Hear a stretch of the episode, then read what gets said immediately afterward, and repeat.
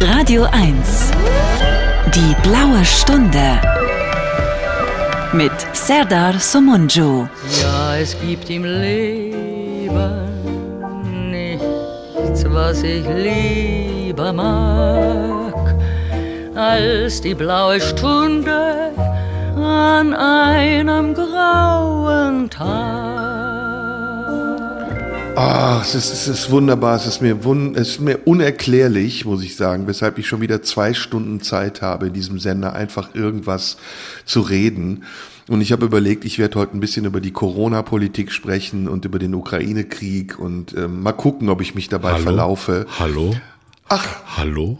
oh, da haben sie mir jetzt, glaube ich, jemanden an die Backe gesetzt. Ich bin hier einbestellt worden, ich soll mit Ihnen eine Sendung machen. Wer sind Sie überhaupt? Ach du Scheiße, das ist die, das ist die Senderstasi. Da ist mein inoffizieller, offizieller Stasi-Mitarbeiter. Ist es der Herr König am anderen Ende? Ja, hey, erkannt. Wie viel zahlen Sie dir für diesen Job? äh, 4210 äh, pro sieben Sendungen. Okay, okay. Na gut, also ich bin froh, dass du da bist, muss ich ehrlich sagen, weil ich hätte mich sonst wieder verlaufen und irgendwas erzählt und das, das wollen wir ja nicht riskieren in Zeiten von ähm, Empörung und Echauffage und wie nennt man es sonst noch? Keine Ahnung. Schön, dass du da bist, Jürgen. Wie geht's? Mir geht's gut, du scheinst ja in irgendeinem Schwimmbad zu sein oder sowas, so wie du klingst. Voller, in der, ich bin in Isolationshaft Aber in in- den in- Kellern des WDR. eine Riesenzelle offensichtlich mit weiteren Mitarbeitern oder alleine? Patricia, Patricia pa Pamela Schlesinger sitzt hier in der Nebenzelle. Ach, die ist schon nach Köln ausgereist, ja? Aha. Ja, da wo sie herkommt, oder? Nee, sie kam vom, vom NDR, oder? Ich weiß das gar nicht mehr. Sie ist jetzt jedenfalls da, wo der Pfeffer wächst. Das ist auch schon wieder, das ist schon wieder fast rassistisch. Du beleidigst ein Land, wo Pfeffer wächst. Ja, und es ist auch schon wieder ein bisschen neben der Spur. Wir wollen ja in der Spur bleiben. Deswegen haben wir überlegt, wir machen heute eine Sendung, wie es sich gehört. Ne? Im Ja. Radio sagt man schöne Dinge, man erzählt über Gott und die Welt und nicht zu viel und nicht zu wenig. Und deswegen haben wir beide beschlossen, wir reden wieder mal über unsere unterschiedlichen Herkünfte. Tun wir das? Eine klassische Ost-West-Sendung. Ja, früher hieß die ZDF-Magazin oder ähm, der Schwarze Kanal oder Kennzeichen D. Und ja, gab es überhaupt eine Sendung, die so verglichen hat? Naja, der, der Schwarze Kanal hat immer nur den Westen runtergemacht und das ZDF-Magazin hat immer den Osten runtergemacht. Ja, aber den, den direkten Vergleich gab's nicht. Den gab's nur in meinem Geografiebuch. Davon habe ich dir bestimmt schon mal erzählt. Nee. Ich hatte ein Geografiebuch. Bei euch war ja Geografie Staatsbürgerkunde, ne? Nee, Geografie war Geografie und Staatsbürgerkunde war Staatsbürgerkunde. Okay, bei uns war Geografie eine Mischung aus Staatsbürgerkunde und Erdkunde. Und es gab ein Kapitel, da ging es um die Unterschiede zwischen Ost und West. Also Agrarwirtschaft im Osten, Agrarwirtschaft im Westen. Und es war links war der Westen und rechts war der Osten. Links war alles bunt und rechts war alles schwarz-weiß. War- War bei uns, glaube ich, umgekehrt in den Lehrbüchern. Und dann gab's immer die Fragen am Ende. Die, die, ähm, die manipulativen Fragen immer. Warum funktioniert die Ostagrarwirtschaft nicht so gut wie die Westagrarwirtschaft? Erkläre es in drei Sätzen. Habt ihr sowas auch gehabt? Ja, sicher. Wir, ähm, wir mussten dann die Vorteile ähm, der, der LPG, also der Großfelder, die Gro Großfelderwirtschaft äh, erklären. Also im Prinzip, uns wurde ja erzählt, dass es im Westen im Prinzip nur lauter kleine Handtuchfelder gibt, weil jeder Bauer sein eigenes Zeug macht. Und äh, nur ein paar Großbauern, die hatten so große Felder wie wir. Und äh, das äh, stimmte ja wohl offensichtlich so nicht, nicht ganz, obwohl es auch nicht ganz falsch war wohl. Wir haben uns heute ein Thema vorgenommen und das verbindet tatsächlich unsere Erfahrungen, unterschiedliche Erfahrungen, die du gemacht hast im Osten, nicht im Westen, nämlich die Frage, wie haben wir eigentlich gewohnt? Was war so die Geschichte unserer Wohnungen? Und ich glaube, du bist genauso oft sicher in deinem Leben umgezogen wie ich. Du hast allerdings den Vorteil, du hast sowohl im Westen als auch im Osten gelebt, richtig? Das ist richtig, wobei ich mit Osten angefangen habe natürlich, ne? Wann bist du ausgezogen von zu Hause? Ähm, die ersten 18 Jahre meines Lebens habe ich bei meinen Eltern gewohnt. Dann ging ich zum, leider Gottes, zum Grundwehrdienst bei der Nationalen Volksarmee anderthalb Jahre. Und danach bin ich in Studentenwohnheimen nach Berlin gezogen, weil meine Eltern inzwischen von Berlin nach Potsdam umgezogen waren. Und von diesem Studentenwohnheim bin ich dann in meine erste kleine Wohnung im Prenzlauer Berg gezogen. Wo warst du bei deinen Eltern in Berlin? In Weißensee. In Weißensee, wo die Psychiatrie auch ist, die große. Ja, das war nicht so weit weg, war fußläufig zu erreichen, war ich öfter. Gott sei Dank. Gott sei Dank. Und äh, du warst, du bist ja Einzelkind. Deine Eltern haben was für eine Wohnung gehabt? Drei, vier, fünf Zimmer, Altbau? Das war äh, so 20er Jahre Bau im Komponistenviertel von Weißensee. Ähm, wenn du gesagt hast Puccini-Straße, dann irgend, in irgendeinem Amt musstest du immer buchstabieren, weil sonst hätten sie Puccini mit P-T-U-S-C-H geschrieben. Mhm. Also P-U-C-C-I-N-I Straße. Und das war 20er Jahre, war eine Dreizimmerwohnung im dritten Stock unterm Dach.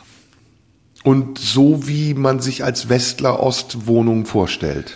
Also draußen alles grau, in Holzfußboden wahrscheinlich und Kohleofen? Ja, Kohleofen überall. Allerdings hatten die beiden Aufgänge des Hauses eine zentrale Warmwasseranlage, so dass man, die wurde im Keller mit Kohle geheizt vom Hausmeister. Also wir hatten fließend warm Wasser, was schon ein Fortschritt war und besser als äh, Millionen andere Wohnungen in der DDR. Und wir hatten auch äh, ja, Telefon sogar, glaube ich. Ja, Telefon hatten wir auch durch Zufall. Wie? Ohne, Echt? Ja, ohne dass jemand bei der Stasi war. Stell dir mal vor. Äh, aber auch wohl eher Zufall, glaube ich. Also wir hatten lange Jahre bei meinen Eltern kein, Flie äh, kein warmes Wasser, beziehungsweise, Moment, ich muss mal überlegen, wir hatten keine Dusche. Und äh, wir wohnten in einem äh, Haus direkt am Bahndamm zusammen mit vier anderen Mietparteien. In der ersten Etage lebte ein älteres Ehepaar, ähm, in der zweiten lebte auch ein Ehepaar und ganz oben lebte ein Single, den ich nie gesehen habe. Und unten lebte auch noch ein Opa, der später gestorben ist. Und wir wohnten mit fünf Leuten in zwei Zimmern, Quadratmeterzahl, puh, ich schätze mal so knapp 25 Quadratmeter insgesamt. Das eine Zimmer zum Bahndamm hin war unser Wohn- und Schlafzimmer, wo dann abends die Couchs aufgezogen wurden und so ein Schrankbett war.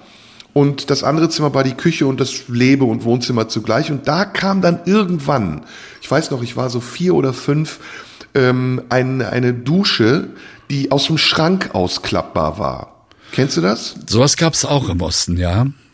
Aber wir hatten tatsächlich ein richtiges Badezimmer mit Badewanne. Boah. Ja, aber ich überlege gerade, aber da war keine Heizung drin in dem Badezimmer. Nee, da war nix. Doch, Habt ihr- da war so ein, Ga so ein Gasofen, so ein ganz kleiner an der Wand hängender Gasofen. Den hattest du ähm, ungefähr eine halbe Stunde an im Bad und dann hast du da keine Luft mehr gekriegt, weil er den sämtlichen Sauerstoff verbrannt hat im Bad. Ja, wir hatten später, ich habe mich immer unglaublich geschämt dafür, dass wir keine Dusche hatten. Und wir mussten lange Jahre, also bevor diese Schrankdusche kam, immer zu den Müll, ähm, also wir, wir haben direkt neben der Müllabfuhr gewohnt. Mein Vater hat bei der Müllabfuhr gearbeitet und wir haben direkt daneben gewohnt. Und durch unseren Gartenzaun konnte man durch und dann konnte man zu dem Gebäude der Müllabfuhr gehen. Und da haben wir immer in den Duschen der Müllarbeiter geduscht. Das ist doch Der gut. Müllmänner. Ja. Ja, das war nicht gut. Das war nicht gut. Das war erstmal stank's da unglaublich nach Schweiß. Hm. Und ähm, dann war das auch alles ziemlich siffig. Also diese Duschen waren so verklebt von Haaren. Da war jetzt keine Putzfrau, die das sauber gemacht hat, sondern das war schon ziemlich eklig, muss ich sagen. Oh ja, na, wir hatten zum Beispiel gegenüber eine Gummifabrik, wo aus Kohle Gummigegenstände hergestellt wurde. Und das Schlimme war, dass da ein großer Kohlebunker war, direkt sozusagen unter meinem Balkon. Ich hatte, mein Zimmer hatte den Balkon der Wohnung, das fand ich super, konnte ich immer heimlich rauchen später. Ähm, und dann wurden diese Kohlen in so eine riesigen Metallloren geschippt. Rums, rums. Und das Tag und Nacht. Also man ist nachts öfter wach geworden, immer wenn da Kohlen geschippt wurden. Das war eigentlich nur am Wochenende Ruhe. Wir hatten auch einen Kohleofen und bei uns wurde auch Kohle geliefert. Briketts wurden immer Ja, geliefert. bei uns auch. Und die äh, wurden dann, sind das Loren, also diese Metallplatten, durch die die dann in den Keller gejagt wurden. Ja, das war Rutschen. Rutschen. Und Ja. dann musste ich in den Keller die Briketts stapeln und ähm, habe dann immer so ganz schwarze Spucke gehabt, wochenlang. Ja, das kenne ich auch. Wir haben die ersten zehn Minuten schon wieder verquatscht. Du wolltest die Musik aussuchen heute. Mach. Ja, ich will die Musik der Zeit haben und da wir ja jetzt so bei mir in der Kindheit sind, puh, 70er Jahre in etwa, kommen wir auch so in deine Phase. Und ähm, lass uns doch ganz traditionell anfangen. Also ich denke mal, Led Zeppelin können wir uns drauf einigen, ne? Ja, klar. Aber ähm, Stairway to Heaven ist zu lang, ne? Ja, ich suche was aus von Led Zeppelin. Mach du was von mhm. Led Zeppelin, da haben wir jetzt beide Bock drauf. Mhm. Okay.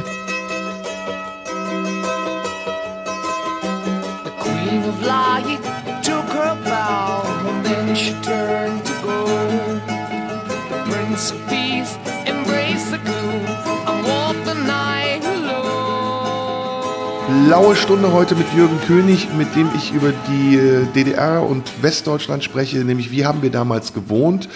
Wir wollten ja eigentlich, bevor wir jetzt erstmal erklärt haben, wie wir bei den Eltern gewohnt haben, erzählen, was denn unsere erste Wohnung war. Meine erste Wohnung war gar keine Wohnung. Es war nämlich eine Garage. Ich bin, ähm, nachdem ich mich mit meinen Eltern überworfen habe, ich habe mich ja heimlich von der Schule abgemeldet weil ich Musik studieren wollte. Und in, ich hatte in dann, Holland war das, ne? Oder? Ja, genau. Mhm. Ich hab, ich hab, ich hatte ja ein Stipendium ursprünglich. Und ähm, der Lehrer, bei dem ich dieses Stipendium dann äh, erfüllen sollte, war eine Koryphäe. Es war nämlich Christoph Kaskel von der Musikhochschule in Köln. Der ist mir aber ziemlich schnell auf den Sack gegangen, weil er mit mir immer so gesprochen hat wie mit einem Baby. Und äh, viele, die bei ihm Unterricht hatten, kennen das. Er hat immer gesagt, so, jetzt nehmen wir mal das Patschehändchen und dann schlagen wir damit schön auf das Trömmelchen. Und mir war das wirklich, das war mir, das war unheimlich. Und dann habe ich gesagt, da gehe ich nicht mehr hin und habe mich heimlich beworben an der, am Konservatorium in Maastricht und bin genommen worden, fatalerweise, und musste mich dann von der Schule abmelden. Und das habe ich dann gemacht, ohne meinen Eltern Bescheid zu geben. Einfach einen Brief gefälscht mit der Unterschrift meines Vaters. Und als das dann aufflog, nach einem halben Jahr, weil die Schule sich gemeldet hat und gesagt hat, wo ist der, haben meine Eltern gesagt, so, jetzt ist Sendeschluss, verpiss dich. Und dann war ich tatsächlich ein halbes Jahr obdachlos. Und habe ähm, zunächst im Stadtgarten geschlafen. Das ging, weil es noch einigermaßen warm war, aber es wurde dann immer kälter. Es war dann später im November damals so minus 16 Grad einmal nachts. Und da hat mich die Polizei auch aufgegriffen, weil ich unter so einem Zeitungsstapel lag und ich würde sagen, sie haben mir eigentlich das Leben gerettet. Und danach hat ein Bekannter, ein Freund von mir, mir seine Garage, die Garage seines Vaters zur Verfügung gestellt, wo ich immer übernachtet habe, was ganz schrecklich war, denn es war ganz klamm und feucht und dunkel. Und ich hasse es bis zum heutigen Tage, in Räumen zu schlafen, die komplett abgedunkelt sind. Hat bestimmt was damit zu tun. Ja, glaube ich auch, ja. Du ja. warst in der Studenten-WG. Ich bin nach der, nach der Armee, nach den anderthalb Jahren dann noch mal ein Vierteljahr zu meinen Eltern nach Potsdam gezogen, gezwungenermaßen mehr oder weniger. Mhm. Und habe dann hier in Potsdam in der Druckerei gearbeitet als als äh, Bursche für alles, so Laufbursche, mhm. in, zum, zum, in einer Gießerei, wo die Druckplatten für die Zeitung hergestellt wurden. Und es war ein heißer Sommer und ich kann mich noch erinnern, wir hatten 45 Grad in unserem Arbeitsraum. Das hat Spaß gemacht. Ja, und dann bin ich nach Berlin zum Studium an die Humboldt-Uni und habe einen Studentenwohnheimplatz bekommen äh, am Franz-Mehring-Platz in einem dieser drei Hochhäuser. Das mittlere ist auch heute noch Studentenwohnheim. Und ähm, nicht etwa ein Zimmer für mich, sondern in ein Viermannzimmer. Oh. Vier Mann, ein Zimmer, allerdings zu einem Preis von zehn Mark pro Monat. Das pro Monat? Pro Monat, ja. Das kann man, konnte man sich leisten. Aber du kannst dir natürlich vorstellen, vier Mann in einem Zimmer, in einem normalen Neubau, Neubauwohnzimmer, es war ja nicht so umgebaut extra groß, ne? Das war schon streckenweise sehr anstrengend. Allerdings wurde auch oft mehr gefeiert als äh, gelernt, ne? Wart ihr Freunde oder seid ihr euch auch auf den Sack gegangen? Wir sind uns auch auf den Sack gegangen, natürlich. Wir kannten uns ja nicht, wir wurden bunt zusammengewürfelt. Und der eine im Zimmer, das war so ein, das Böse, das jetzt, jetzt soll nicht abfällig klingen, der war vom Lande. Und ähm, sagen wir mal so, der war nicht unbedingt äh, der täglich Duscher.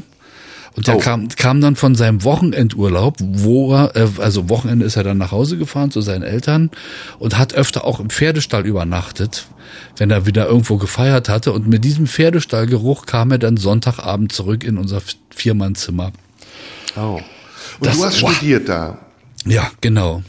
Ja, was war es nochmal? Germanistik? Nee. Nee, erstmal Mathe, Physik. Ah ja. Ja, und An der Humboldt-Uni. An der Humboldt-Uni, genau, ja. Und dann in, der, in welcher Mensa hast du gegessen? Äh, Im Hauptgebäude der Humboldt-Uni. Da war die Mensa. Da war ich mal. Da waren immer diese Aluminium, das Aluminiumbesteck ist mir immer aufgefallen. Richtig, ja, genau. Das ganz leicht war das und das war so ganz komisch matt, ne? Ja. War, und, und, und die Gabeln, wenn man mal ein härteres Stück Fleisch hatte, dann konnte man auch wunderbar die Gabel verbiegen. Und ähm, war das auch immer so, dass ihr dann in so einer Reihe standet und so eine Frau mit Haube hat dir mit so einer Kelle platsch, irgendwie was auf den Teller geknallt? Natürlich, ja. Aber, aber es gab, glaube ich, wenn ich mich recht entsinne, gab es drei Wahlessen immerhin. Wow, wow. Ah ja, schön. Und wie lang warst du in dem äh, Heim? In dem Äh, un, ungefähr ein Jahr. Dann war mit dem Studium die Sache beendet. Das habe ich dir schon mal erzählt, ne? Weil ich nicht unterschrieben habe, dass ich bereit wäre, Reserveoffizier der Armee zu werden. Ähm, hat man mich durch mehrere Prüfungen fallen lassen. Und ich weiß noch, der Doktor, ich sag mal keine Namen, Gott hab ihn selig, inzwischen ist er tot, sagte zu mir, Herr König, Sie wissen doch, was Sie machen müssen, damit Sie durch die Prüfung kommen. Und dann habe ich gesagt, ja, ich weiß, was ich machen muss und habe mich exmatrikulieren lassen und war dann ein Dreivierteljahr in diesem besagten Studentenwohnheim Hausmeister. Das war eine sehr lustige Zeit, ja. Ach, ich bin ja auch mal durch. Nee, ich bin nicht durchgefallen. Das war anders. Das ist ein kleiner Zeitsprung, aber es fällt mir gerade ein, wo du das erzählst. Ich war auf der Musikhochschule später dann ja auch nochmal in Deutschland. Ich habe ja in Holland ähm, nicht ganz abschließen können, weil ich keine Aufenthaltserlaubnis hatte und musste dann das Konservatorium verlassen. Das war sehr ärgerlich und Ob- bin dann nochmal in Deutschland auf die Musikhochschule. Obwohl beides EU schon war, durftest du da Nein, nicht nein, nein, nein, bleiben? nein. Nein, es war, es war, es gab das Schengener Abkommen noch nicht. Und ich war türkischer Staatsbürger und musste alle drei Monate meine Aufenthaltsgenehmigung, es gab ja noch nicht mal eine Genehmigung, sondern es war eigentlich ein Touristenvisum, erneuern, indem ich aus und wieder eingereist bin. Das ging eine Zeit lang und dann ging es aber auch nicht und dann wurde es immer knapper und ich durfte insgesamt auch nur zweimal fehlen, sonst wäre ich exmatrikuliert worden. Und dann habe ich irgendwann gedacht, okay, ich gehe noch mal in Deutschland auf eine Musikhochschule und habe das auch bestanden und habe dann in Deutschland noch mal studiert und hatte dort wiederum einen Lehrer, der mich auch zur Weißglut getrieben hat. Der wollte nämlich, dass ich meine Handstellung ändere, also meine Griffstellung. Es Ja. gibt ja, wenn du Trommel spielst, den Traditional Grip. Das ist, wenn der linke Stock äh, im rechten Winkel zur Trommel ist. Ja, also so- du hast ihn so so, quer den gehalten, Fingern. genau, ja. Genau, Militärtrommler-Trommeln so. Und dann gibt's den Match Grip. Das ist, wenn du beide Stöcke gleich hältst. Ja. Und ich hatte immer den Match Grip gelernt und plötzlich sagt dieser Dozent, ab heute wird nur noch Traditional Grip gespielt. Und es ist so, als würdest du bei Null anfangen. Das alles, was du bis dato gespielt hast, kannst du nicht mehr. Ich kann mir vorstellen, dass du gar das Gefühl hast, du hast gar keine Gewalt mehr über den, den, den äh, Schlagzeugstock, oder? Du bist totaler Anfänger. Du bist totaler Anfänger. Und dann habe ich gesagt, warum? Und dann sagte er, ja, das ist so, falls Sie dann mal Militärtrommel spielen müssen. Dann habe ich gesagt, ich will keine Militärtrommel spielen. Und dann hat er gesagt, aber es kann doch sein, am Theater, an der Oper. Nein, habe ich gesagt, ich will das nicht, ich mache das nicht. Und dann hat er gesagt, okay, dann ist nächste Woche Zwischenprüfung. Und dann hat er, so wie bei dir auch, mich vor die Wahl gestellt, entweder diese falsche, aus meiner Sicht falsche Technik zu lernen, oder ich werde von der Schule geschmissen.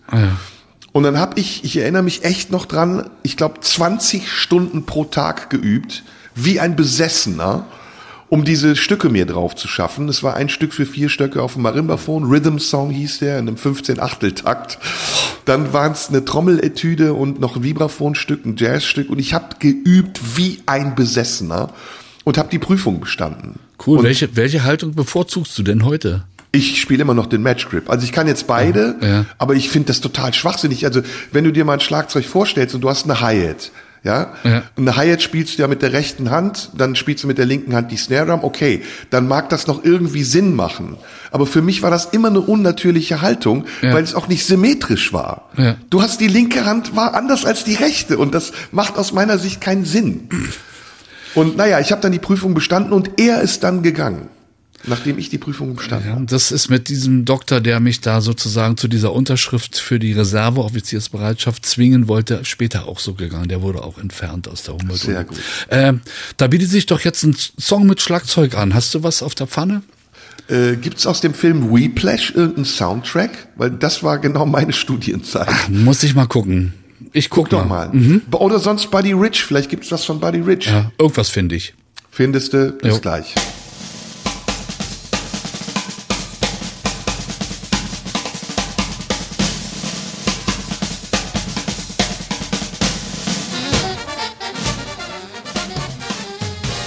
Stunde heute mit Jürgen König und mir und wir reden über Wohnen in DDR und BRD. Und ähm, jetzt nochmal in der Chronologie. Ich bin dann irgendwann in meine allererste Wohnung gezogen mit meiner Freundin damals. Wir waren zusammen schon seit einiger Zeit. Ich war ja obdachlos im, im Stadtgarten und in der Garage und irgendwann sagte sie, hey, mein Vater, der ähm, geht tagsüber arbeiten, der steht morgens um sechs auf und kommt um fünf Uhr nachmittags wieder. Und in der Regel geht er so um neun ins Bett und wenn du um elf Uhr ungefähr bei mir auftauchst, kannst du ganz gut so bis vier Uhr morgens pennen. Die hatte offensichtlich Mitleid mit mir.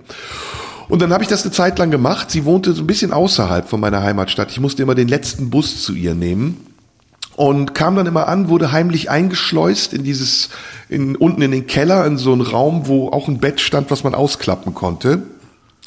Und habe dann immer gepennt. Das war bestimmt so einen Monat lang ging das gut, bis es dann irgendwann aufgeflogen ist. Und dann mussten wir beide raus. Also sie ist auch rausgeflogen. Und wir haben was ganz Simples gemacht. Wir haben einfach in der Zeitung geguckt nach Anzeigen, günstige Wohnung und obwohl wir keinen Pfennig Geld hatten, haben wir eine Wohnung gemietet in der Hoffnung, dass die Räumungsklage erst so spät kommen würde, dass wir dort vielleicht ein Jahr oder so ohne Miete zu zahlen wohnen können. Mietnomade, guck an. Wir waren richtige Mietnomaden. Und diese Wohnung war leer, die ganze Zeit, in der wir dort gewohnt haben, keine Möbel. Wir haben immer auf dem Boden gepennt, aber wir waren froh, weil es draußen einfach schweinekalt war. Ja. Das war meine erste Wohnung. Ja, und meine erste Wohnung war, ich, ähm, ich hatte mich dann nach der Hausmeistertätigkeit beworben bei Germanistik, also bei Deutsch-Englisch. Das war das, was ich eigentlich studieren wollte. Äh, nur so nebenbei, die schrieben mir dann zurück auf, wir freuen uns auf Sie, Herr König, äh, endlich mal ein Mann, der diese Studienrichtung machen will. Dann dauerte es eine Woche und dann kam ein Brief aus Kontingenzgründen, müssen wir sie leider ablehnen. Ach. War dann meine Personalakte angekommen, wo drin mhm. stand, dass ich äh, mehr oder weniger ein Staatsfeind bin und dann hat das nicht geklappt und dann habe ich was anderes studiert, wo sie jeden genommen haben. Aus und das war wieder, das war wieder Berlin, ne? Immer das war immer noch alles Humboldt-Uni, ja, genau. Und jedenfalls im Zuge dieses Studiums wollte ich dann auch aus dem Studentenwohnheim raus und man konnte sich über die Studentenvermittlungen äh, Wohnungen, billige, schlechte Wohnungen vermitteln lassen. Und habe tatsächlich eine Wohnung angeboten bekommen, also Wohnung, im Prenzlauer Berg in der Schliemannstraße. Das war ungefähr das Beste, was mir passieren konnte. Das war nämlich damals noch die coole Ecke von Berlin. Da wohnten die ganzen Künstler und Abtrünnigen. Und äh, diese Wohnung bestand, du hast die Wohnungstür aufgemacht und das war sie. Ein Zimmer. Vom Flur, wo Hausflur ein Zimmer, links ein Kaltwasserhahn, daneben eine äh, Kochplatte mit so eine elektrische Kochplatte und äh, ein Kohleofen. Und das und Klo halbe Treppe höher. Wie viel Miete? Äh, wir mussten da zu zweit wohnen. Ich bin da aber mit einem Studienkollegen eingezogen, mit dem ich mich gut verstanden habe. Und die Miete betrug für beide zusammen 23 Mark. Boah. Die Wohnung, die wir gemietet hatten, äh, die Nomadenwohnung, die hat 350 Mark gekostet. Hui. Und das war billig. Das war billig. Ja, aber damals hm. war das auch schon so teuer, ja. Ja, 350 Mark. Ja, das war so für eine, das, ich glaube, das war auch ein Apartment, Einzimmer, Küche, Diele, Bad. Ja, das war okay. Also Ach, das war jetzt nicht. Das sind ja bloß 175 Euro, stimmt, ja. Ja, ja, ja, doch, doch, das war damals schon verhältnismäßig nee. teuer, aber nicht zu vergleichen mit dem, was du gezahlt hast, ne? Ja, ja, na gut, aber die Wohnung war wahrscheinlich auch nicht mit der zu vergleichen, die du hattest. Ja, also wir hatten zumindest keinen Holzkohleofen, sondern wir hatten irgendwie eine Gasheizung, äh, Holzkohleofen, Kohleofen. Kohleofen ja. äh, wir hatten eine Gasheizung, dann hatten wir diese Doppelglasfenster, das war auch schon ganz gut. Ja, und ansonsten, also wie, wie gesagt, da waren keine Möbel drin. Das war, das war wirklich wie weiß ich nicht, kann ich gar nicht beschreiben. Als man das überhaupt gemacht hat, war auch total seltsam. Ne? Weißt du eigentlich, wie ich umgezogen bin? Mit was für einem Fahrzeug vom Studentenwohnheim in diese nee. Wohnung? Ich Überhaupt hatte mit einem Fahrzeug? Ja, ja, mit einem Fahrzeug. Ähm, ich hat, war befreundet damals mit den Söhnen des Pfarrers von der Samariterkirche, wo die berühmten äh, Bluesmessen stattgefunden haben. Und einer von diesen beiden Söhnen hat für äh, ein Bauunternehmen einen riesengroßen Kipper gefahren. Das war Roman, hieß der, das war eine MAN-Lizenzproduktion, also wirklich ein Riesenkipper. Und da habe ich meine Möbel draufgestellt und dann bin ich mit dem Kipper umgezogen und traf dann eine Frau aus dem Haus. Ach, sagt sie, Sie ziehen ja jetzt ein. Wo haben Sie denn, wo haben Sie denn Ihre Möbel? Ich sag, na hier und zeig auf den Kipper. Da hatte ich dachte, ich habe eine Macke, ne? ja, dann haben wir die Möbel da hochgeschleppt und dann war ich, man hatte ja nicht viel. Das waren zwei Regale und das Gute war, in der Wohnung stand äh, ein Gründerzeitschrank und den habe ich dann, als ich ausgezogen, den habe ich heute noch. Ach, sti- stimmt, du hast einen Gröder-Zeitschrank, den, den kenne ich sogar. Ja.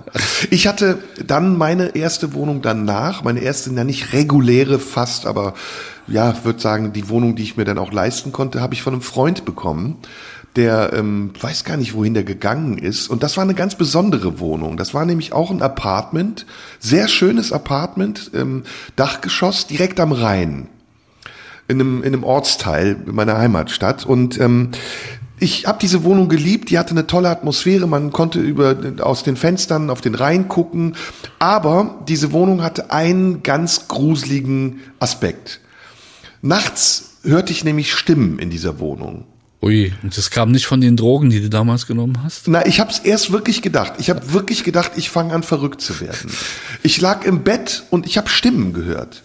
Und ich denke, das kann doch nicht wahr sein. Es ist doch alles aus. Und dann habe ich wirklich geguckt, bin ins Bad, in die Küche. Nichts, gar nichts. Ich leg mich wieder ins Bett und schon wieder. Und die Stimmen waren immer so. Und es ging die ganze Nacht durch. Und ich habe tagelang überlegt, was kann das sein? Und nachts lag ich wach und habe gedacht, ich werd verrückt. Ja. Und irgendwann rief mich mein Freund an und sagte, übrigens, ich habe vergessen dir zu sagen, der Radiowecker empfängt den Schiffsfunk.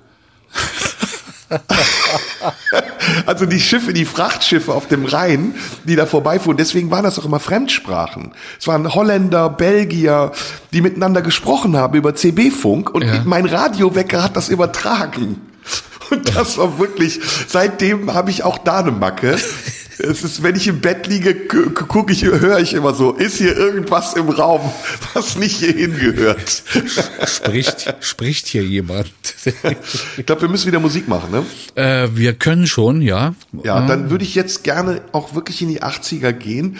Und meine erste Lieblingsplatte, die ich rauf und runter gehört habe, war Nina Hagen Band. Ach, die liebe ich auch. Ja, Großartig, ja. da ist sie frisch aus dem Osten gekommen, glaube ich. Genau. Oder war sogar noch halb im Osten. Nee, nee, war schon drüben und hat dann die Jungs von Spliff kennengelernt oder die Genau. später Spliff wurden. Das war ja Genau. vorher Lokomotive Kreuzwerk zum großen Teil, ne?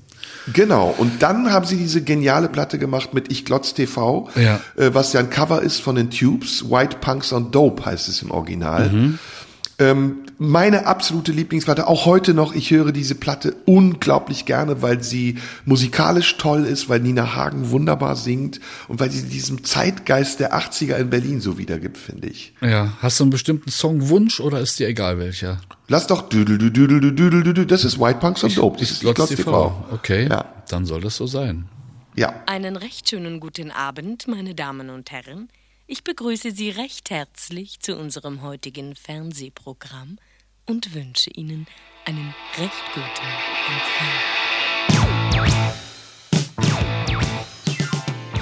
Die Blaue Stunde heute ist eine monothematische Sendung über Wohnen in BRD und DDR. Und jetzt haben wir die ersten Wohnungen äh, besprochen. Irgendwann ähm, sind wir ja auch aus der Armut rausgekommen. Oder sagen wir mal so, bei mir ging es noch weiter. Ich hab nicht nur, war nicht nur Mietnomade, ich habe auch geklaut, muss ich hier zugeben. Habe ich dir das schon erzählt? Du weißt, äh, ich werde dich jetzt nicht verpetzen, aber melden muss ich sowas, ne? Das kannst du gerne machen. Ich habe okay. genug Ärger schon, der kann auch noch dazu kommen. Nein, das ist lange her. Wir hatten nämlich nichts zu essen. Es klingt jetzt wirklich ein bisschen selbstbemitleidend, aber es war so, dass meine Freundin und ich, nachdem wir dann in diese Wohnung eingezogen sind, einfach keine Kohle hatten. Wir haben uns mit ein paar Jobs versucht, am Leben zu halten. Ich habe ja dir mal erzählt, ich habe in diversen Fabriken gearbeitet. Ähm, und dann mussten wir Essen klauen. Und es war wirklich scheiße. Wir sind immer in so Supermärkte und meine Freundin konnte das sehr gut. Die hat das Zeug immer in ihrer Jacke versteckt und ich habe höllische Angst gehabt, erwischt zu werden. Aber Gott sei Dank bis zum heutigen Tage und ich klaue heute übrigens nicht mehr. Was? Ist das mein süßes Geheimnis geblieben? Hast du mal geklaut? Ich habe tatsächlich, also ich bin ja also für DDR-Verhältnisse bürgerlich erzogen worden und da gehörte Klauen nicht dazu. Ähm, mutprobenmäßig musste ich es auch nicht, aber ich weiß, dass ich für einen guten Freund, ein, ähm, da war ich Student dann und hatten wir hatten auch nicht viel Geld. Äh, allerdings zum Essen hat's immer noch gereicht und auch für das Bier am Abend. Äh, jedenfalls brauchte ich ein Geschenk und ich wusste, dass der Gottfried Keller mag als Schriftsteller. Jetzt wusste ich aber nicht, welche Bücher er schon hat und wollte nicht die sieben Mark für das Gottfried Keller Buch im Antiquariat ausgeben, was ich ausgesucht hatte. Und dann habe ich links geguckt, rechts geguckt und irgendwann schwupp mir dieses Buch im Antiquariat in die Tasche gesteckt und war dann noch so unverfroren, nicht gleich rauszustürmen, sondern ich bin noch zehn Minuten geblieben und habe mir noch andere Bücher angeguckt. Aber diese zehn Minuten waren die längsten zehn Minuten meines Lebens und da wusste ich genau, für solche Sachen bin ich nicht geeignet. Ja, der, der Trick beim Klauen äh. ist ja keine Angst zu haben und das ganz offensiv zu machen. Ne? Ja. Also meine damalige Freundin, die hat das ganz offensiv gemacht. Die hat so gar nicht drauf geachtet, ob sie gesehen wird oder nicht. Einfach zack in die Tasche gesteckt, zack in die Tasche und dann ist sie rausgegangen. Ich stand mal vor ein paar Monaten an der Kasse im Supermarkt und da stand dann schon äh, das Schnapsregal neben, neben den Kassen, damit die da ein bisschen Blick drauf werfen können. Und dann kam ein Mann, stellte sich vor das Schnapsregal und alle Leute, die in der Schlange an der Kasse standen, sahen, wie der Mann sich die Schnapsflasche in den Mantel gesteckt hat. Auch die Kassiererin. Und dann ging der Mann höflich grüßend durch die Kasse durch mit dem Schnaps raus und keiner hat was gesagt. Ja, das ist das Besondere. Also ich ja. bin dafür nicht gemacht, aber ich, ich bewundere es auch nicht, aber ich wundere mich darüber. Ja. Kennst du den ähm, Gentleman-Bankräuber? Hast du mal von dem was gehört? Du meinst jetzt aber nicht die, den großen Postraub in, in England? Nee, ich meine den, der immer als Zorro verkleidet in die Banken gegangen ist und ganz höflich war. Ach so, nee, das, nee. Und über den gibt's eine ganz tolle Biografie auf YouTube. Äh, da erzählt er das. Da sagt er, ich wollte ja den Leuten nichts Schlimmes tun und die hatten ja Angst vor mir. Und deswegen, der ist dann immer ganz höflich, hat gesagt, entschuldigen Sie, Sie brauchen sich keine Sorgen zu machen, ich tue Ihnen nichts, aber bitte geben Sie mir Ihr Geld. Und dann ist er ganz easy aus der Bank raus, hat die Zorro-Maske weggeschmissen, in die nächste Bahn gestiegen und das hat er, glaube ich, zwölfmal gemacht. Er hat auch nicht mal eine Waffe dabei gehabt, nichts, ne? Nein, gar nichts, null. Der hat die Banken wirklich ganz easy überfallen. Und er ist später erst aufgefallen, weil er seiner Freundin davon erzählt hat und sie wiederum es jemand anderem erzählt hat. Der hatte sich nämlich zwischenzeitlich nach Portugal abgesetzt und ist dann lange, lange, lange Zeit später erst festgenommen worden. Tja. Tja. Wollen wir jetzt nicht als Tipp verstanden sehen, ne? Wie heißt es so schön, zu Hause nicht nachmachen? Nicht nachmachen, nicht ja. nachmachen. Aber wo wir beim Wohnen sind, ähm, du warst also dann in dieser Wohnung in Berlin, wo du mit dem Kipper hingefahren bist. Ja. Wie lange hast du da gewohnt? Da habe ich ungefähr gewohnt, ah, gar nicht so lange, ein Jahr vielleicht. Mhm. Und dann lernte ich meine zukünftige Gattin kennen und dann zog ich weiter in den Prenzlauer Berg in ein anderes Viertel. Ja, die Frauen, ne? Das ist, die Frauen ja. zwingen einen dazu, umzuziehen. Ja, das war aber, war eine im, im, im äh, wie heißt das jetzt, dieses Viertel, Bözoviertel. Mhm. Und das war eine große 126 Quadratmeter Vierzimmerwohnung. Aber wie es zu DDR-Zeiten üblich war, da wohnten nicht nur meine, meine damalige Frau und äh, das Kind, was sie schon hatte, und ich, sondern auch deren Eltern und deren Schwester mit ihrem Freund. Hm. Kannst dir vorstellen, was, wie, wie voll das da war, aber das war alles sehr friedlich. Und dann zogen nach und nach die Eltern aus und die Schwester auch. Und dann waren wir mit, mit dem einen Kind und meine Frau war schwanger mit dem zweiten Kind in dieser großen Wohnung. Und dann hieß es natürlich von der Wohnungsverwaltung, die damals KWV hieß, kommunale Wohnungsverwaltung, bilden Sie sich ja nicht ein, dass Sie in dieser Riesenwohnung bleiben dürfen. Oh. Ja, dann haben sie uns Wohnungen angeboten, äh, Altbau, Hinterhaus, Hinterhof, Erdgeschoss, draußen gleißende Sonne innen drin, wo wir uns die Leute angeguckt haben, die Wohnung, hatten die überall Licht an, weil es so dunkel war. Die haben wir abgelehnt und dann haben sie nicht geschafft, uns eine weitere Wohnung zuzuweisen. Und dann haben wir nach Inzwischen war, ach so, die, die, wir sagten, na wieso, wir kriegen doch jetzt noch ein Kind und dann ist es doch mit vier Personen, vier Zimmerwohnung, ist doch in Ordnung. Und da haben die uns wirklich ins Gesicht gesagt, na das Kind muss ja erstmal zur Welt kommen und leben. Boah. Ja. Unfassbar. Jedenfalls haben sie es nicht geschafft, uns eine Wohnung zuzuweisen und dann wohnten wir in dieser großen Vierzimmerwohnung in Bülzeviertel mit äh, 23 Meter Flur um so ein Altberliner Zimmer rum. Äh, Ofenheizung. Du kannst dir vorstellen, wie viele Tonnen Kohle ich da hochgeschleppt habe im Laufe der Jahre. Boah, Horror. Hm. Und äh, in der Küche gar keine Heizung und im Bad äh, ein Badeofen. Hm. Alles also mit Kohle zu betreiben. Hm. Und jetzt wirst du bestimmt wieder fragen, was wir dafür bezahlt haben. Genau. Äh, 83 Mark 60, glaube ich. Das ist natürlich super. Ja, mit Stuck und mit Originalparkett, aber das war natürlich völlig durch. Das äh, machte einen Höllenlärm beim Laufen. Hm. Aber kann man sich nicht beschweren. War nee, für DDR-Verhältnisse gut. Ja, meine, meine erste reguläre Wohnung, das war auch ganz fatal, ähm, habe ich von meinem äh, Klassenlehrer gemietet. Mein Klassenlehrer hatte eine Wohnung und wir waren, ja, wir kamen aus dieser anderen Wohnung, es ging uns nicht gut und irgendwie hat er das mitbekommen, das war auch ganz nett, wobei er ein ziemliches Arschloch war. Und dann äh, sagte er, ja, ich, er hätte eine Wohnung zu vermieten, ob ich die nicht haben will. Wann, wann, jetzt, wann sind wir zeitlich jetzt? Nach deinem Musikstudium oder wo sind ja, wir? Ja, so währenddessen, Mitte 80er. Ah, währenddessen. Mhm. Und ähm, ich war dann schon nicht mehr auf der Schule, aber ich kannte diesen Klassenlehrer noch. Und so kam der Kontakt zustande. Stimmt, das habe ich gar nicht erzählt.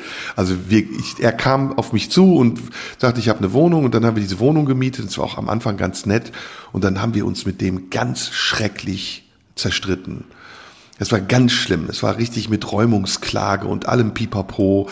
Und ähm, irgendwie tut's mir heute leid, weil als ich mit ihm, als er mein Lehrer war auf der Schule, hatte ich einen besseren Eindruck von ihm als, als Vermieter, weil da war er ein richtiges Arschloch. Ja, Hat sich um nichts gekümmert und das war ganz schlimm. Wie immer, wenn Geld im Spiel ist, ist immer alles anders, komischerweise. Ja, und wir waren wirklich, also wir hatten einfach nicht die Möglichkeiten. Wir waren zwar zuverlässig einigermaßen, nachdem wir vorher ja Mietnomaden waren, aber äh, das ist ja auch so die Kehrseite der Medaille. Ne? Es gibt schlechte Mieter, es gibt aber auch schlechte Vermieter, muss man sagen. Ja, das stimmt.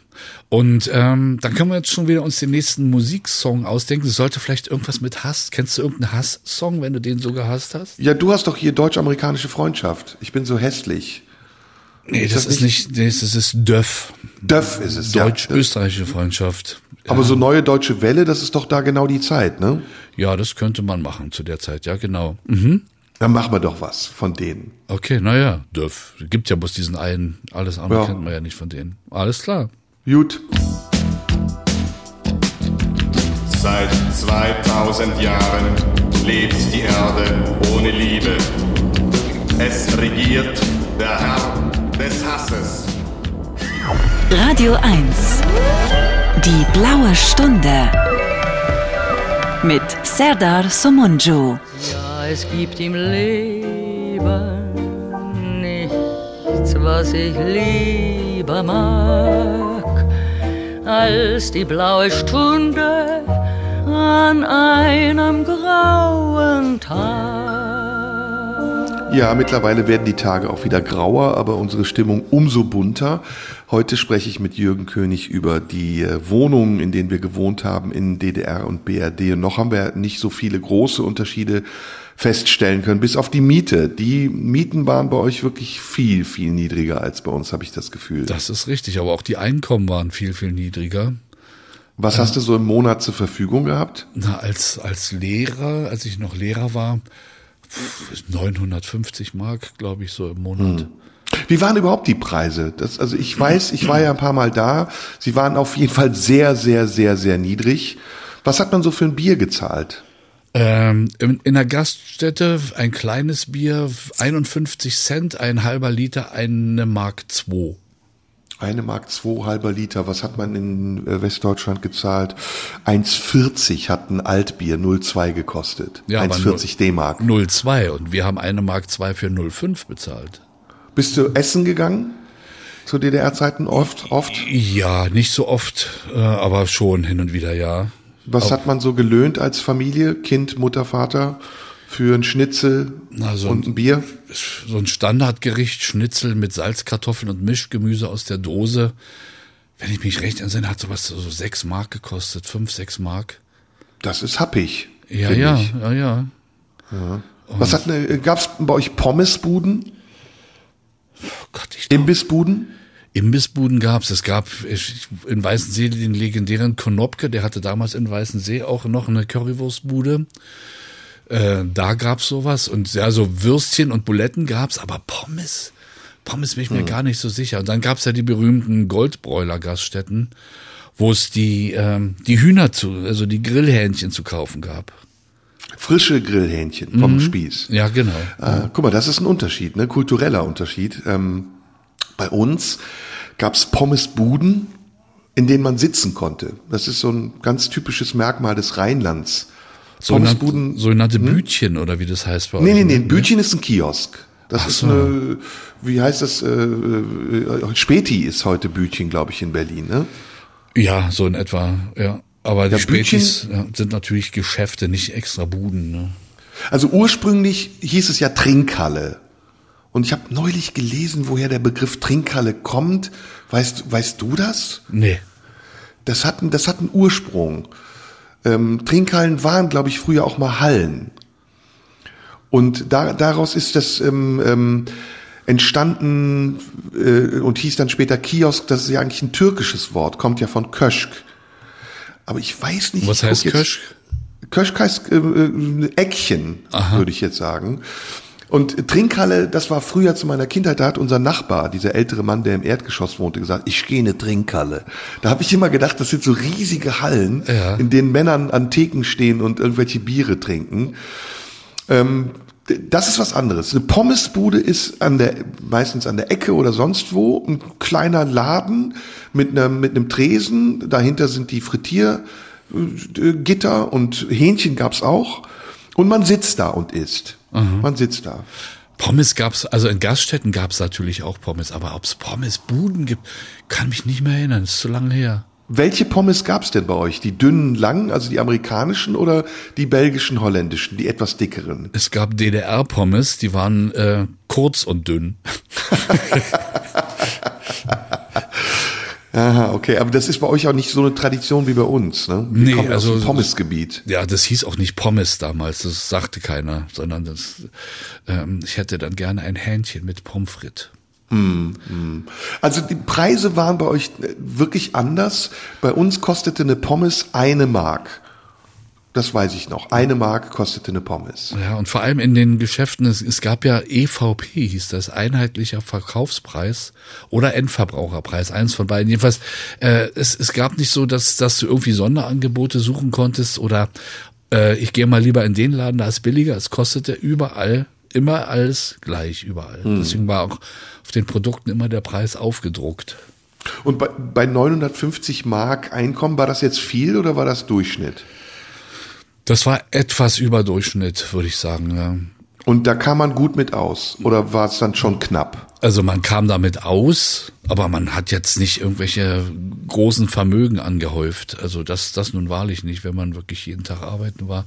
Aber es sei denn, man war Handwerker oder sowas, die haben ja immer äh, dann noch Schmiergelder gekriegt. Ach, haben sie nicht doch noch einen Wasserhahn da, den sie da einbauen können?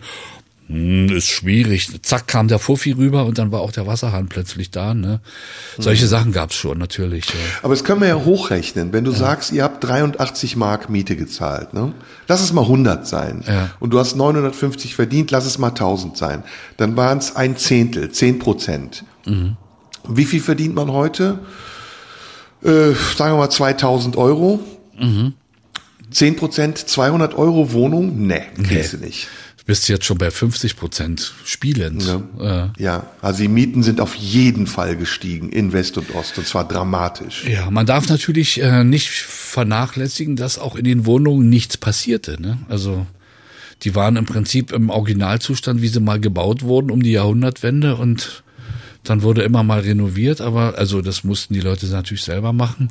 Aber weiß ich, die Elektroinstallation war war alt und, und das war jetzt alles nicht in einem Zustand, wie man heute sich eine Wohnung vorstellen kann, wenn man eine Altbauwohnung hatte. Deswegen wollten ja viele Leute auch gerne dann nach Marzahn ziehen, wegen Fernheizung, Klo nicht mehr eine Treppe höher und fließend warm Wasser aus der Wand. Das war nicht alltäglich in den Altbauwohnungen. Ja, das war, das wussten wir im Westen ja lange nicht. Wir haben ja immer gedacht, diese Plattenbauten wären eher eine Strafe, aber sie waren ja ein Segen.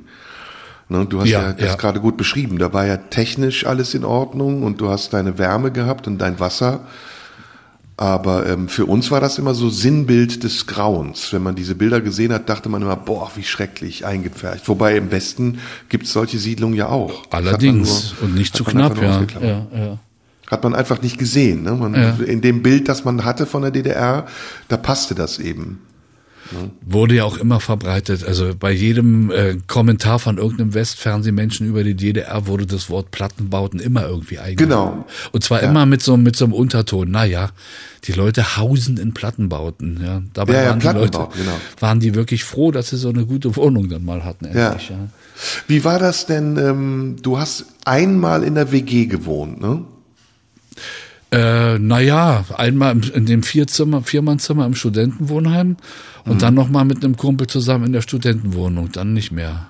Mhm. Ich habe auch, ich habe ja. gerade überlegt, zweimal in WGs gewohnt. Das eine Mal kurz nachdem wir obdachlos waren, äh, bei einem Freund das war ganz schrecklich. Das war eine Dreier-WG in, einem, in einer 60 Quadratmeter Wohnung. Gut, verhältnismäßig luxuriös mhm. im Vergleich zu dem, was du beschrieben hast.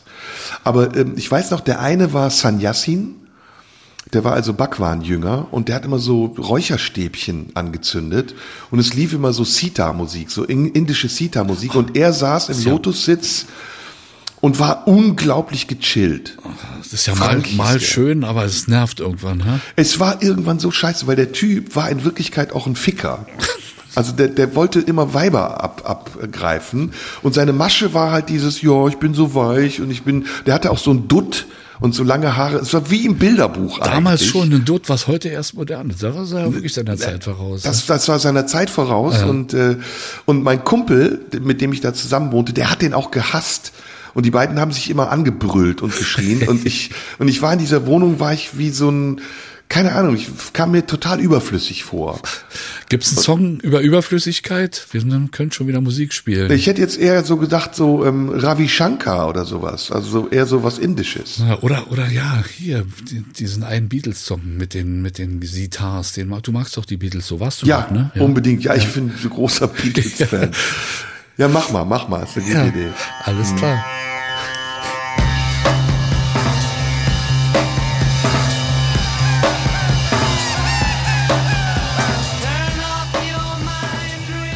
Blaue Stunde heute am Sonntag mit Jürgen König und mir. Wir wohnen äh, in diversen Wohnungen. In den letzten anderthalb Stunden haben wir darüber gesprochen. WGs hatten wir zuletzt. Wann wurde es denn luxuriöser? Jetzt müssen wir mal ein bisschen näher an die Gegenwart kommen. Wann war denn deine erste Wohnung, auf die du richtig stolz warst? Oder wann hattest du deine erste Wohnung? Äh, sagen wir mal, eine, die erste Wohnung, in der ich äh, eine moderne Heizung hatte. Das war, ich zog irgendwann weg dann vom, vom ähm, Prenzlauer Berg in eine andere Gegend. Da in der Nähe, damals hieß die Werner Seelenbinderhalle, die gibt's nicht mehr. Da ist jetzt ein Radstadion und ein Schwimmstadion. Und äh, das war eine Zwei-Zimmer-Wohnung, die ich bekam. Und die hatte keine Heiz, gar keine Heizung, weil der, der da vorher wohnte, war so ein Modetyp. Und der hatte sich aus dem Westen Ölradiatoren besorgt und hat diese Wohnung in der Tat elektrisch beheizt mit Ölradiatoren, weil der Strom in der DDR war sehr billig. Und äh, das fand ich aber dämlich. Erstens hatte ich keine. Und zweitens wollte ich schon eine Heizung haben. Und da ist wirklich, das war ein Erlebnis, was mich fassungslos gemacht hat. Ähm, es gab Handwerker, die nannten sich äh, PGH, Produktionsgenossenschaft des Handwerks, waren also solche Werkstätten, Heizungsinstallationen, da bin ich dahin. Und ähm, da gab's ähm, Außenwandgasheizung. Sagt ihr sowas was? Ja. Also ist der Gasheizkörper hängt unterm, unterm Fenster und hat durch die Mauer durch die Abgas bla bla nach draußen. Mhm. War absolute Mangelware in der DDR, aber es war inzwischen ähm, war die Mauer schon gefallen. Das war also 1990 im, im Oktober, als mhm. ich diese Wohnung bekam. Und bin äh, zu dieser Werkstatt dorthin und sage, wie sieht's denn aus? Ich äh, möchte da Außenwandgasheizung haben. Wann können Sie denn liefern? Die Antwort in der DDR wäre gewesen, also in der noch ursprünglichen DDR. Äh, na, ungefähr, wenn Sie die Anmeldung laufen, vielleicht so in drei Jahren haben wir die Heizkörper da, dann können wir mal über einen Termin reden. Und der sagte, ähm, ja, ist kein Problem, können wir machen. Dann fragte ich, wann können Sie denn anfangen? Und dann sagte er, na morgen. Ich sag, bitte? Wollen Sie mich, wollen Sie mich verarschen oder was? Nee, sagt er morgen. Da war dann schon so die Zeit, wo dann auch äh, andere Firmen sich selbstständig machten. Jedenfalls hatten die kaum noch Aufträge und waren froh, dass ich diese Heizung dort eingebaut bekommen haben wollte. Und haben die tatsächlich nächsten Tag angefangen, haben die Heizung eingebaut. Ich wohnte da noch nicht und bin dann nach zwei Tagen riefen die mich an und sagten, äh, ist fertig. Und da bin ich mit angstverzerrtem Gesicht in diese Wohnung gefahren, weil das hieß früher, wenn ein Handwerker in deiner Wohnung war, der hat ein Ausnahmen besteht hier bestimmt die Regel, aber die Regel war, äh, die haben ein, ein Schlachtfeld hinterlassen. Ich dachte also, okay, da wird ja Putz liegen von den Mauerdurchbrüchen für die Heizungsrohre. Es wird toll aussehen. Und ich schließe diese Wohnung auf und die war besenrein. Oh. Da war ich fassungslos. Ich, das, das dachte ich, guck mal einer an. So geht's auch. Das hätte ich nicht erwartet, ja. Mhm. Ach, das ist ja irre. Ja, und dann hatte ich da eine zwei, zwei Zimmerwohnung äh, mit Gasheizung und musste nicht, das war das erste Mal in meinem Leben und da war ich schon, äh, naja, kann man ja rechnen, 34, Anfang 30. Äh, das erste Mal in meinem Leben, wo ich nicht mit Kohle heizen musste. Oh, das ist natürlich, ja, das ist natürlich eine Zeitenwende. Ja. Bei mir, ähm, ich weiß es noch gut, weil es die, die magische Marke von 1000 D-Mark Miete überschritten hat. Das war für mich, äh, das war für mich unvorstellbar, dass ich jemals in meinem Leben eine Wohnung mieten kann, die mehr als 1000 Mark kostet. Und es waren genau gesagt 1030. Die, kost, die kostete übrigens, als ich einzog, 50 Mark 50. Ja, das ist, äh, das ist Wahnsinn. Als ich auszog, übrigens 350 Mal. Ja, es ist irre. Also es ist der Unterschied zwischen West und Ost, was die Mieten angeht, der ist ja irre. Das ist ja gar nicht, ist ja nicht normal sowas. Mhm. Egal. Jedenfalls, es war, ich hatte da schon angefangen zu spielen. Ich war auf Tournee, hatte so ein bisschen schon verdient und war aber noch auf der Musikhochschule mit einem Bein kurz vor Examen und meine Freundin arbeitete auch, sie war Schneiderin und hatte so kleinere Aufträge und konnte hier und da was verdienen. Und dann haben wir zum ersten Mal uns eine richtige Wohnung geleistet, eine Altbauwohnung in einem wunderschönen Haus. So Jugendstil, Stuck an der Decke, so wie du es beschrieben hast, was aber innen nicht so schön war. Also das war ein bisschen so 70er Jahre mäßig äh, saniert. Wo war das? In Köln oder? Nee, das war das war in meiner Heimatstadt. Ah. Und äh, und in Neuss. Und ähm, das war so braun, die Türen waren aus so braunem Holz, in der Küche waren so grünen, orangefarbene Kacheln. Also diese Wohnung hatte irgendwie einen Makel. Ah ja, diese und, bunte Zeit, ja. Hm. Ja, so 70er Jahre, so ein bisschen wirklich stehen geblieben, wie, mhm. wie in den 70er Jahren. Und trotzdem fanden wir es ganz toll. Wir hatten diese Einbauküche übernommen von den Vormietern, die totaler Schrott war, hatten dafür auch eine Übernahme bezahlt und haben dann recht lange in dieser Wohnung gewohnt. Die, okay, also sie war sehr schön, aber aus damaliger Sicht war sie natürlich ein totaler Aufstieg. Weil in einer Altbauwohnung äh, mit der Freundin zusammen zu wohnen, ähm, das, man war ja schon erwachsen oder sowieso war man erwachsen, aber jetzt war man angekommen. Mhm. Jetzt war man richtig angekommen. Und ich weiß noch, was mich an dieser Wohnung aber total genervt hat, war, sie grenzte direkt an einen Schulhof an. Und das hatten wir beim Einzug äh, nicht bedacht, weil es war Ferienzeit. Und als dann die Schule wieder anfing, hatten wir immer morgens zur großen Pause einen höllischen Lärm. Also ich weiß nicht, ob du jemals neben der Schule gewohnt hast. Es ist jedenfalls nicht zu empfehlen. Ja, ich war, hab ja in der Schule gearbeitet und weiß, wie, laut das ist, ja. Stimmt, du warst ja dann Lehrer an der ja. Schule. Aber ich glaube, es ist anders, wenn du Lehrer bist und diesen Lärm hast und oder wenn du nur als Anwohner, als Hallodri-Anwohner morgens das Fenster aufmachst und die Kinder kreischen. Ja, ist ja. schön, ja. Seitdem habe ich auch diesen abgrundtiefen Hass auf Kinder. Hm, lassen wir mal. Der Satiriker. Ja, lassen wir mal so stehen. Ja, ja, ja. ja. Wie viel? Du hast drei, ne? Ja. Ja, ja, ja. Gut, aber die sind wahrscheinlich halb so schlimm, ne, wenn man sie selber hat. Ja, natürlich. Die liebt man Oder ja. doppelt so schlimm. Ja, hatte ich Glück. Ich hatte nur Kinder, die halb so schlimm waren. Du bist aber bei all den Geschichten, die wir erzählen, immer mit deiner Familie zusammen gewesen, ne? Naja, mal mit Oder der bei den einen, meisten. mal mit der anderen. Also ja, ich war da flexibel, was das Zusammensein betrifft. Ich musste gleich mal nach der Musik erzählen, Oder wie es ist nee. mit Kindern, ja. Ja, mache ich.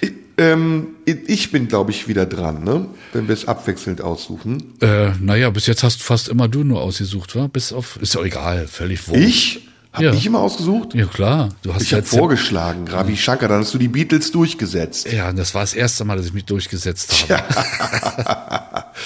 Dann lass uns mal in die 90er. In den 90ern äh, haben wir ja beide auch Musik gehört. Aber was habe ich in den 90er, in den 90ern rauf und runter gehört? Einer, den ich übrigens mittlerweile immer mehr schätze.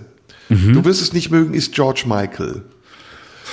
Ja, Ja, ja, ja, ich wusste, dass du so reagierst. Aber George Michael ist einer der unterschätzten Superstars. oder war Wirklich? ist ja nicht tot, ja, ne? Ist tot Ja. und ist Zeit seines Lebens, finde ich, immer unterschätzt worden. Großartiger Musiker, großartiger Songschreiber, Schreiber. Und ähm, Freedom würde ich gern von ihm hören, ist auch noch ein großartiges Video dazu. Okay.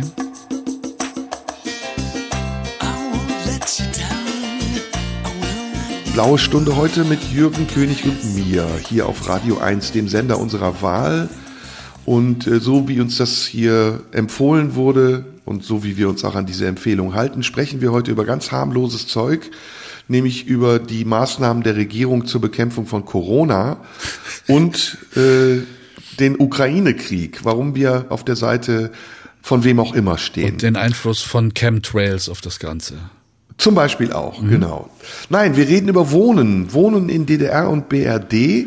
Und jetzt sind wir schon in der Zeit angekommen, in der wir uns Wohnungen ja leisten, will ich jetzt nicht sagen. Ich konnte mir die eigentlich nicht wirklich leisten, aber in der wir in Wohnungen gewohnt haben, die etwas hergaben.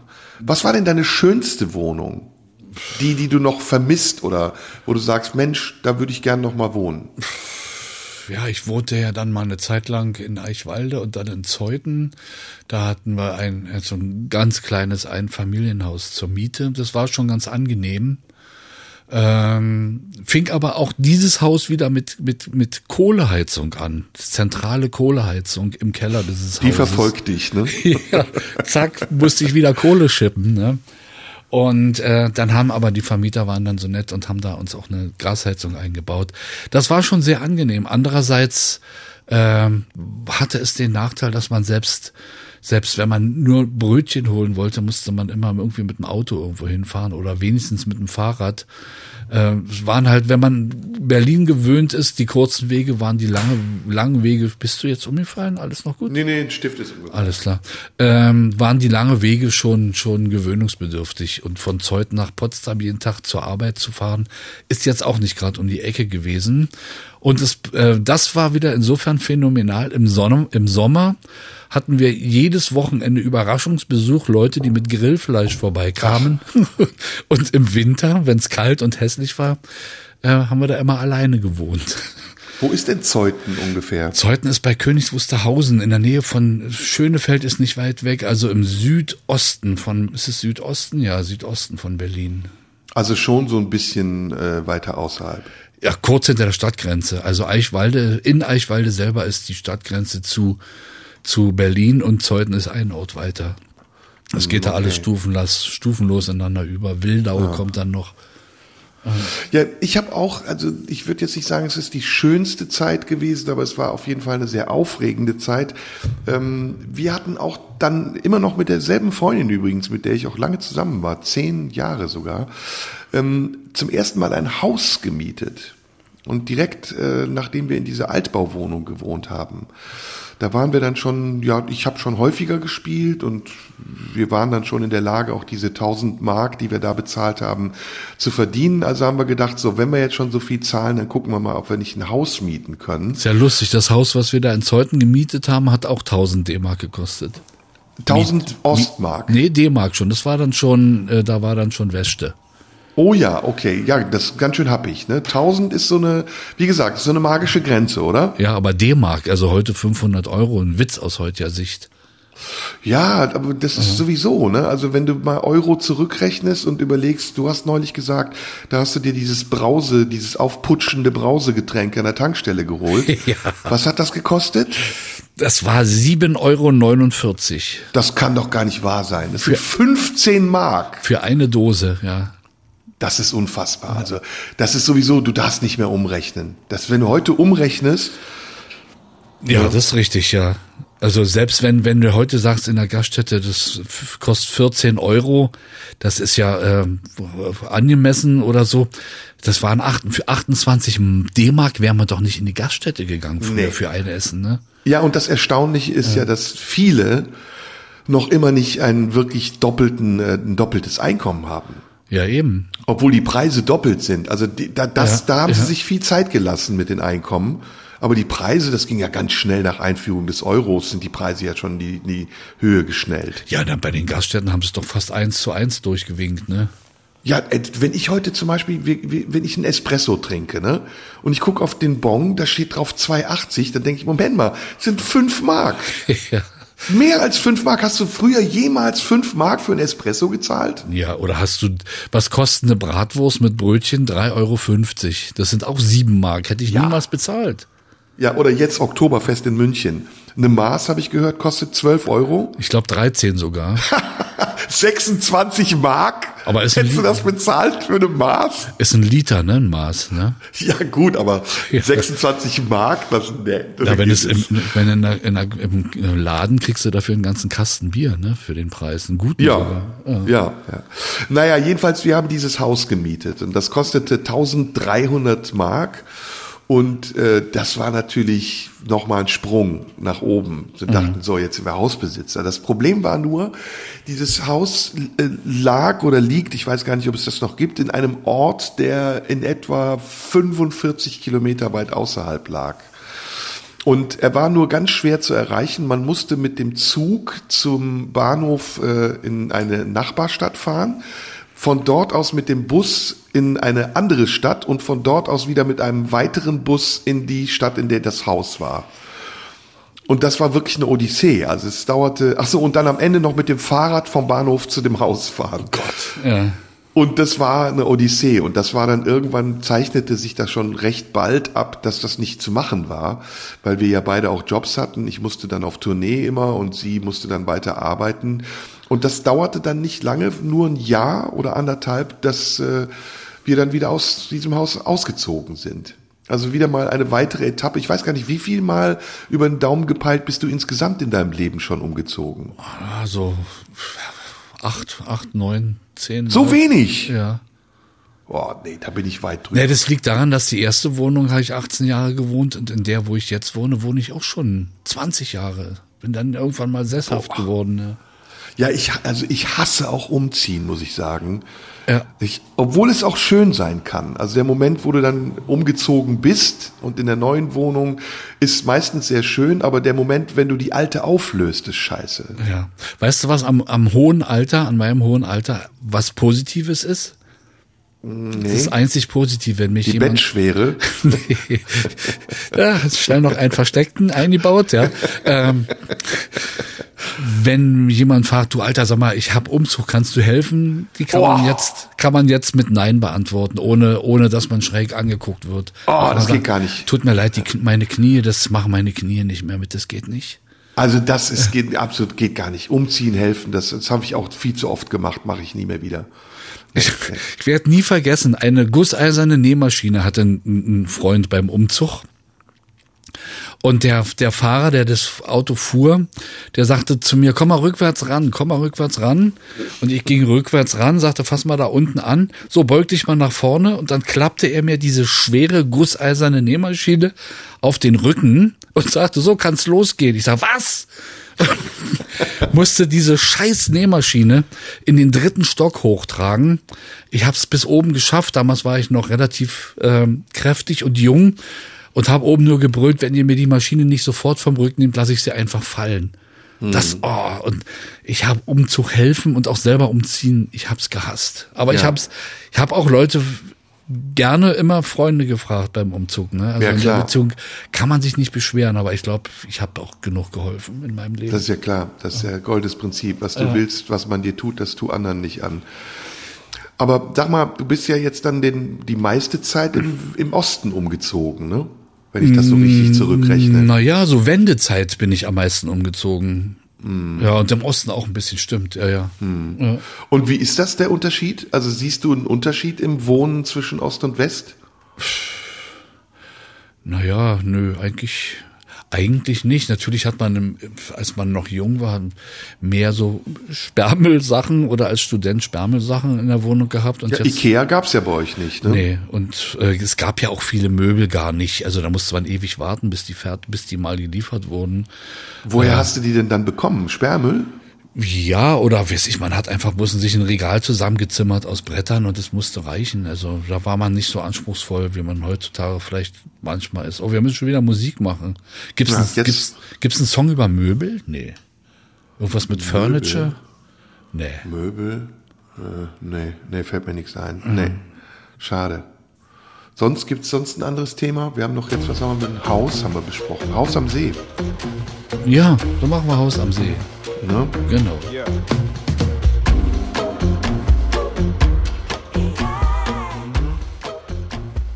So, blaue Stunde geht auch schon wieder vorbei. Schade. Jürgen König und ich reden nämlich über das Umziehen, über Wohnen und alles, was uns dazu noch einfällt. Und Macht das- immer großen Spaß. Und das in Ost und West, wie wir es erlebt haben, ne? Ja, das ist doch auch schön. Also ich finde, diesen Austausch gibt's viel zu selten. Und irgendwann wird es so sein, dass er vielleicht auch gar nicht mehr stattfindet. Ich war jetzt zum Beispiel in, äh, habe ich dir erzählt, in Bad Elster, unten, ganz unten in Sachsen. Ja. Und äh, danach war ich auch kurz in Plauen. Und ich muss sagen, das hatte noch einen ganz starken DDR-Touch. Also es war so, dass man wirklich das Gefühl hatte, ja, man ist da wirklich weit weg und man ist auch woanders. Und trotzdem war es nicht so klischeemäßig. Also Bad Elster ist ja ein ganz mondänes Kurkaff, auch glaube ich vorher schon gewesen. Warst du mal da? Kennst du das? Ich war da mal vor Jahrzehnten. Aber ich meine, wenn ich im Schwarzwald bin, ist auch irgendwie anders. Ja, der, ich finde, das ist auch ein guter Vergleich. Der Schwarzwald ist auch so, finde ich, ähm, typisch Westdeutschland. Ja. Ist noch so Wohl- 80er, 90er Deutschland. Wohlbehütet, reinlich, ordentlich, ja. Ja, wo es äh, ähnlich ist, ist die Eifel. Ja, da wohnen aber mehr die Reicheren, ne? In der Eifel. Nee, nee, nee, nee, so? nee, nee. Ah, nee, die wohnen im Eifel ist- Taunus, ne? Ja, Taunus eher, aber Eifel ist schon sehr ländlich und ist sehr bäuerlich auch. Ist ein Geheimtipp, weil nicht viel los ist, landschaftlich wunderschön und nicht weit weg von Städten wie Köln, Bonn, Koblenz. Also man kommt da auch relativ schnell in eine andere Richtung. Kann ich dir empfehlen. Aber wie du sagst, es ist sehr westdeutsch. Das Ja. hat nichts mit Ostdeutschland zu tun. Und das, was ich dir erzählen wollte, war eben, als ich in Bad Elster war, sehr schön, mondän, tolle Gebäude. Das König Albert Theater sieht aus wie aus Disneyland. Ähm, da dachte ich eben, ja, es ist doch wirklich nochmal ein ganz anderer Bereich, ist eine andere Kultur, ist äh, auf jeden Fall sehr spannend, das zu sehen und man versteht auch einiges dann anders. Also das Tal der Ahnungslosen zum Beispiel, Ja. das kann man sich dann vorstellen. Ja, wenn man sich äh, für Leute und für Gegenden interessiert, ist das, glaube ich, nicht das Ungeschickteste, was man machen kann, um einfach mal auch an der eigenen Toleranz ein bisschen zu arbeiten, finde ich. Unbedingt, das sollte man eh zur Pflicht machen. Ich verstehe das auch nicht, warum das nicht nach der Wiedervereinigung stattgefunden hat. Viel mehr Austausch zwischen Schülern oder dass man sagt, so, wir haben jetzt, gab's ja, ne, es gab ja Partnerstädte zwischen Ost und West. Aber dass man das nicht noch mehr gemacht hat, um auch die neue Generation, die deutsch-deutsche neue Generation aneinander zu führen, das hat mich total gewundert. Fast gab- schon geärgert. Es gibt ja heute noch ganz viele Westdeutsche, die noch nie äh, im ehemaligen Ostdeutschland waren. Ne? Ja, ganz viele, ganz viele. ja. Und, und man, ich kenne, ich erlebe ja, dass dann Menschen zum ersten Mal Ostdeutschland sehen und ganz überrascht sind und sagen, boah, das hätte ich mir nicht vorgestellt, dass es hier so schön ist. Ja. Ne? Oder dass Städte so sind, wie sie sind. Also selbst Plauen ist ja eine gewachsene Stadt. Ja. Und da fährst du durch und da sind tolle Häuser und Gebäude und wenn man das aber nicht kennt, dann denkt man so, das ist Diaspora, da ist nichts. Ne? So, so ging's mir selbst äh, als als ehemaliger DDR-Bürger mit Görlitz. Ich dachte, oh Gott, oh, Görlitz, da will auch keiner hin. Genau. Und dann fährst du dahin und da haben die da eine Bilderbuchstadt draus gemacht. Ne? Das ist der Wahnsinn. Ja, Görlitz muss toll sein. Ja. Äh, ein guter Freund von mir ist da Intendant gerade auch am, am Theater. Und ähm, deswegen wollte ich da auch mal hinfahren, weil ich viel davon gehört habe. Ich habe aber auch gehört, dass es von den Amis ein bisschen als Kulisse missbraucht wurde. Ja, für viele Filme, ja. Aber das ist, diese Gegend ist sowieso sehr unerschlossen, unentschlossen für mich. Also ich habe jetzt das äh, unerschlossen, nicht unentschlossen. Ich habe das Vogtland jetzt zum zweiten oder dritten Mal gesehen, bin da sowieso sehr überrascht, wie ähm, schön die Natur ist. Wir haben eine Fahrradtour gemacht äh, nach Tschechien. Da kann man ja einfach so, ich glaube, wie heißt der Fluss? Die Weiße Elster. Weiße Elster heißt Zumindest sie. gibt's den Fluss, ja. Ja, ja, und da kannst du so entlang fahren, wunderschön. Also es ist, äh, man kann in Deutschland auch Urlaub machen. Ja, so geht's mir zum Beispiel in der Hamburger Nähe das alte Land. Das ist ja im Prinzip so ein Obstanbaugebiet, wie wir es hier in der Gegend in Werder haben. Aber trotzdem mit, mit dem norddeutschen Charme. Ich finde es da auch sehr angenehm, obwohl da Unmengen Apfelplantagen sind. Aber auch eine Gegend, die man sich durchaus angucken kann. Werder hast du mir ja gezeigt, ne? Das Ja. ist ja, mh. wir machen ja hoffentlich dieses Jahr auch mal wieder einen Ausflug. Obwohl wir hatten doch vor, das verraten wir nicht. Ne? Nee, das verraten wir nicht. Ja, das, nee, das, nee, nee, das machen wir auf jeden Fall. Das machen wir auf jeden Fall. Wird ja der letzte Ausflug dann werden. Möglicherweise, man weiß es nicht. ne? Tja, wir werden sehen. Um das Thema Wohnen nochmal reinzubringen, dann wohnst du jetzt seit wie vielen Jahren da, wo du wohnst? Na, wirklich seit knapp 20 Jahren in Friedrichshain, ja. Und du langweilst dich nicht? Nee, ich äh, liebe das sch- um mich herum schwirrende Leben. Man gewöhnt sich an den Lärm, der durch äh, viele Touristen und Gaststättengänger äh, erzeugt wird. Da gewöhnt man sich dran, obwohl es in letzter Zeit seit der Pandemie ohnehin ruhiger geworden ist als vorher. Und ich, ich mag das Zentrale, ich mag die kurzen Wege und äh, bin natürlich jetzt langsam, aber sicher einer der Ältesten, die da wohnen in dem in dem Bereich. Ne, aber äh, noch werde ich nicht mit Opa angesprochen, also es geht noch. Also mir ist aufgefallen, als ich bei dir war, du bist sehr sauber, ordentlich, sagen wir mal. Naja, die einen sagen so, die anderen sagen so. Ja, Ja, so eine, also so eine typische Junggesellenwohnung ist es nicht. nee, das ist es nicht. Nee. Vor allen Dingen bist du akribisch. Also wenn man die, du, ich weiß nicht, ob ich das hier verraten darf, du hast eine ganz große CD-Wand. Ja, Also du hast wirklich eine komplette Wand voll mit CDs. 10.000 hast du mal gesagt. Ne? hm, ja. Und die ist tipptopp. Also ich denke, ich stelle mir sogar vor, dass du genau weißt, wo welche CD steht. Äh, naja, die sind nummeriert. Ich ohne Computer finde ich nichts. Boah, heftig. Also ich habe ich hab eine Vorstellung, weiß ich, Nord-Nordost auf der Wand steht etwa die CD, aber äh, wenn ich das nicht durchnummeriert hätte und im Computer versehen, würde ich nichts finden ohne. Aber hörst du denn überhaupt noch CDs? Ja, das ist ja das, im Prinzip sind das die 80er und 90er Jahre an der Wand dort. Äh, seit den 2000ern, spätestens seit den 2010er Jahren kriege ich äh, nur noch Digitalmusik und ich habe noch mal genauso viel äh, für meine jetzigen Sendungen auf meinem Computer zu Hause. Was ist das größte Ärgernis, wenn du mit jemandem zusammen gewohnt hast?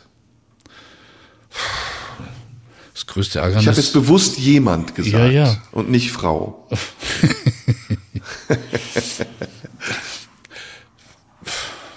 ja, Streitereien normalerweise. Ne? Irgendwie Unordnung, Unordnung wurden. Haare im Waschbecken. Ja, sowas natürlich. Klodeckel offen lassen.